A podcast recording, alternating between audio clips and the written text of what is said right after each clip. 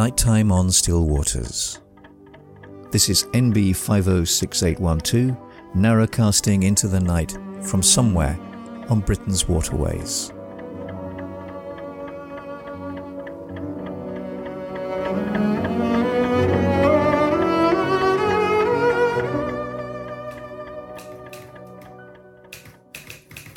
Twenty seventh of November, Saturday.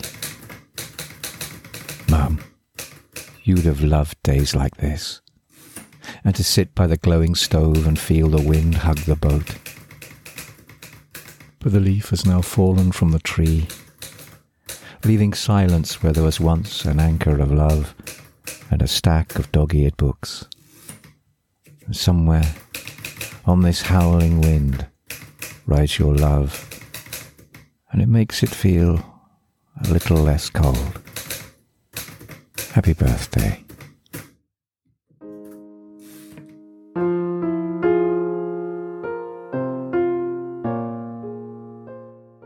Hello and welcome.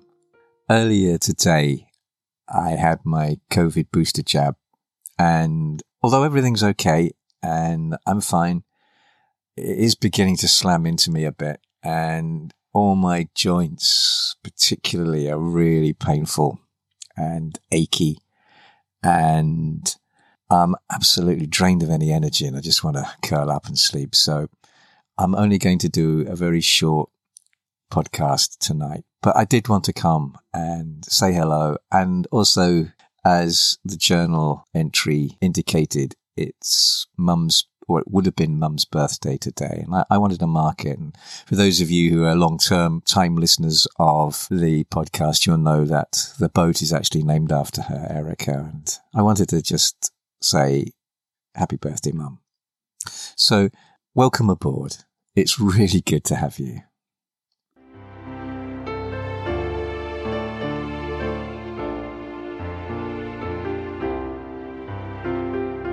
Earlier, you joined me on a very stormy and actually bitterly, bitterly cold night. The wind chill is well below zero as Storm Arwen continues to track down the, the North Sea to the east of us and bringing with it what one Radio 4 weather report described as a screaming northerly and very uncharacteristically poetic for the BBC weather report, but absolutely appropriate. It has been a very screaming northerly. The temperatures here have been hovering around two to three degrees, and as I said, the wind chill drops that well below zero. And all Friday night, the gales raged and buffeted and rolled around us, sometimes being attended by icy sheets of rain that just lashed against the boat's sides. It was a really noisy night, and Penny was not amused by it. It sounded most of the time like somebody was outside with a huge bed sheet and was vigorously flapping it and shaking it just to, you know, to get rid of the creases uh, before it's folded up and put away. And at other times it sounded a bit like a bear or a lion, grumbling and roaring while playing with the boat with velveted paws. The fenders and the ropes creaked and groaned throughout the night, and at times the boat gently rocked on the turbulent waters. We were never really in any particular danger. We're quite protected here from a, a northerly wind, but I know other boats were less lucky and fortunate and spent quite a, a worrying night, particularly as debris was crashing against their cabin tops, and I was aware that people were rather worried at times. Some boats are reported to have slipped their moorings. And there's always that fear. I guess it's the biggest danger really in a boat during wind of a tree coming down on you. And unfortunately, every year on social media, there's at least one or two horrific pictures of boats being hit by falling trees. But as I said, for us, we were very fortunate and not in any danger. And it was just lovely just to hunker down inside with the hatches battened and the stoves on and just listen to the storm rage and roll around us. As dawn broke, the rain had turned to sleet and then to full blown snow. Big wet flakes that sullenly clung to the roof and ropes like sodden cotton wool. And it was in the teeth of this storm of wet snow that we had to get into the car and drive for about an hour so that I could get my booster jab. And at times the roads were quite, quite bad and very, very slippery. So we were really pleased to get back mid morning and just really to be able to not really do much and, as I said, hunker down, keep warm and dry. And now I'm recording this much earlier than normal as I know that I'm not going to be able to make it much later than this. And the wind is still pounding outside. The temperatures are just nudging to around zero. And I know they're set to fall much more. The barometer is slowly creeping up, which augurs uh, a clearer, less windy conditions. And all the forecasts are predicting very cold, icy night and morning.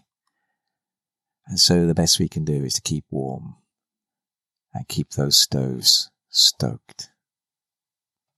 And I thought it would be a fitting ending if I finish this episode with one of Mum's most favourite poems.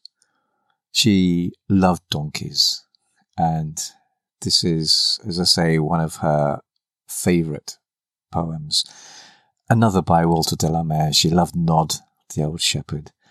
But even more than that, I think she loved Nicholas Nye. Nicholas Nye by Walter de la Mare. Thistle and darnel and dock grew there, and a bush in the corner of May. On the orchard wall I used to sprawl in the blazing heat of the day. Half asleep and half awake while the birds went twittering by, and nobody there my lone to share but Nicholas Nye. Nicholas Nye was lean and grey, lame of leg and old. More than a score of donkey's years he had been since he was foaled. He munched the thistles, purple and spiked, would sometimes stoop and sigh, and turn his head as if he'd said, Poor Nicholas Nye. Alone with his shadow, he'd drowse in the meadow, lazily swinging his tail. At the break of day he used to bray, not much too hearty and hale. But a wonderful gumption was under his skin, and a clean, calm light in his eye. And once in a while he'd smile, would Nicholas Nye. Seeming to be smiling at me, he would, from his bush in the corner of May, bony and ownerless, widowed and worn, nobble-kneed, lonely and grey. And over the grass would seem to pass, neath the deep dark blue of the sky, something much better than words between me and Nicholas Nye. But dusk would come in the apple boughs, the green of the glowworm shine. The birds in nest would crouch to rest, and home I'd trudge to mine. And there, in the moonlight, dark with dew, asking not wherefore nor why, would brood like a ghost and as still as a post. Old Nicholas, Nye. This is the narrowboat Erica. On a stormy old night, but wishing you a warm, restful, and peaceful night. Good night. Temperature outside 0.7 degrees. Inside 25 degrees. Humidity 60%. Dew point minus 6 degrees. Wind direction north northwest. Wind strength 27 miles per hour. Barometric pressure 1006.1 rising. Cloud cover 76%. Cloud ceiling 26,000 feet. Precipitation 6.1 millimeters. Moon phase 46.8%. Waning crescent. Day length 8 hours 13 minutes. Sunset 1601. Skycasting 750.